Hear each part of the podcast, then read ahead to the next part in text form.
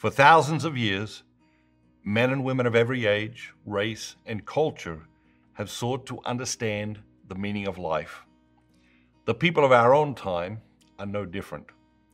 Throughout history, scientists and philosophers, theologians and artists, politicians and social activists, monks and sages, and men and women from all walks of life have discussed and debated many questions in the quest to discover the meaning of life. And while their discussions have been many and varied, to my mind, all of humanity searching for knowledge and answers can be arranged under five headings, each of them a question. These are the five questions that humanity has been asking consciously and subconsciously ever since human life first existed. Although we may be unable to articulate them, you and I are constantly asking these questions ourselves. Whether we are aware of it or not, our whole existence is a searching to answer these five questions. We seek the answers to these questions directly and indirectly every day of our lives. And how we answer these questions determines the shape, form, and direction that our lives take on. These are the five questions that humanity longs to answer. Number one, who am I? Number two, where did I come from? Number three, what am I here for?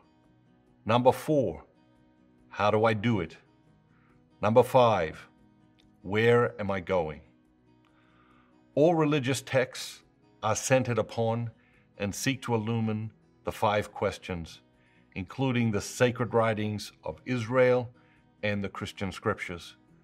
The five questions also form the major themes in the writings of Confucius and Homer, Shakespeare, Plato, Aristotle, Dostoevsky, Aldous Huxley, Ernest Hemingway, C.S. Lewis, and Henry David Thoreau.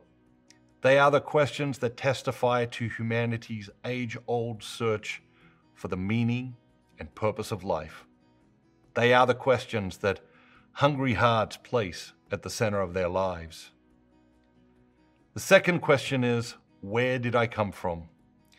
This introduces us to the idea of creation and life. Within the fifth question, Where am I going? we become intimate with the realities of time, death, and eternity. Most religious traditions answer the second and the last question with God. But the ideas that these questions unveil are complex. And though now is not the time, and this video is not the place, the second and fifth questions deserve serious study and thought in their own right.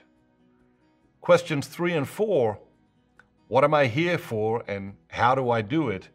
Give birth to the mysteries of love, joy, misery, happiness, suffering, fulfillment, contentment, and especially the never ceasing struggle we witness and experience between good and evil. We live our everyday lives in the realms of questions three and four. And owing to their practical implications, we usually become fascinated and preoccupied with these questions. But in order to answer these questions, what am I here for and how do I do it? It is imperative that we give serious thought and reflection to question one Who am I? Philosophically, this may all be very sound. Practically, however, the process of answering these five questions and conforming our lives to the answers we find is very difficult. Each of us seeks to answer these questions in our own way. Experience is an excellent, though sometimes brutal teacher. Yet at the same time, it is only the ignorance of youth that believe experience is the only teacher.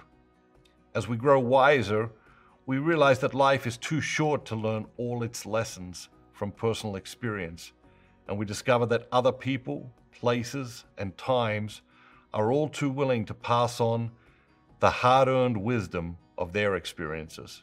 But where should we begin? It has been my experience that nothing changes a person's life more than the discovery of one solitary truth. There is meaning and purpose to life.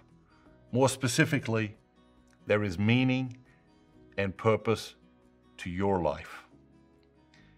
If you enjoyed this video, you'll love the rhythm of life, click here to order your copy today.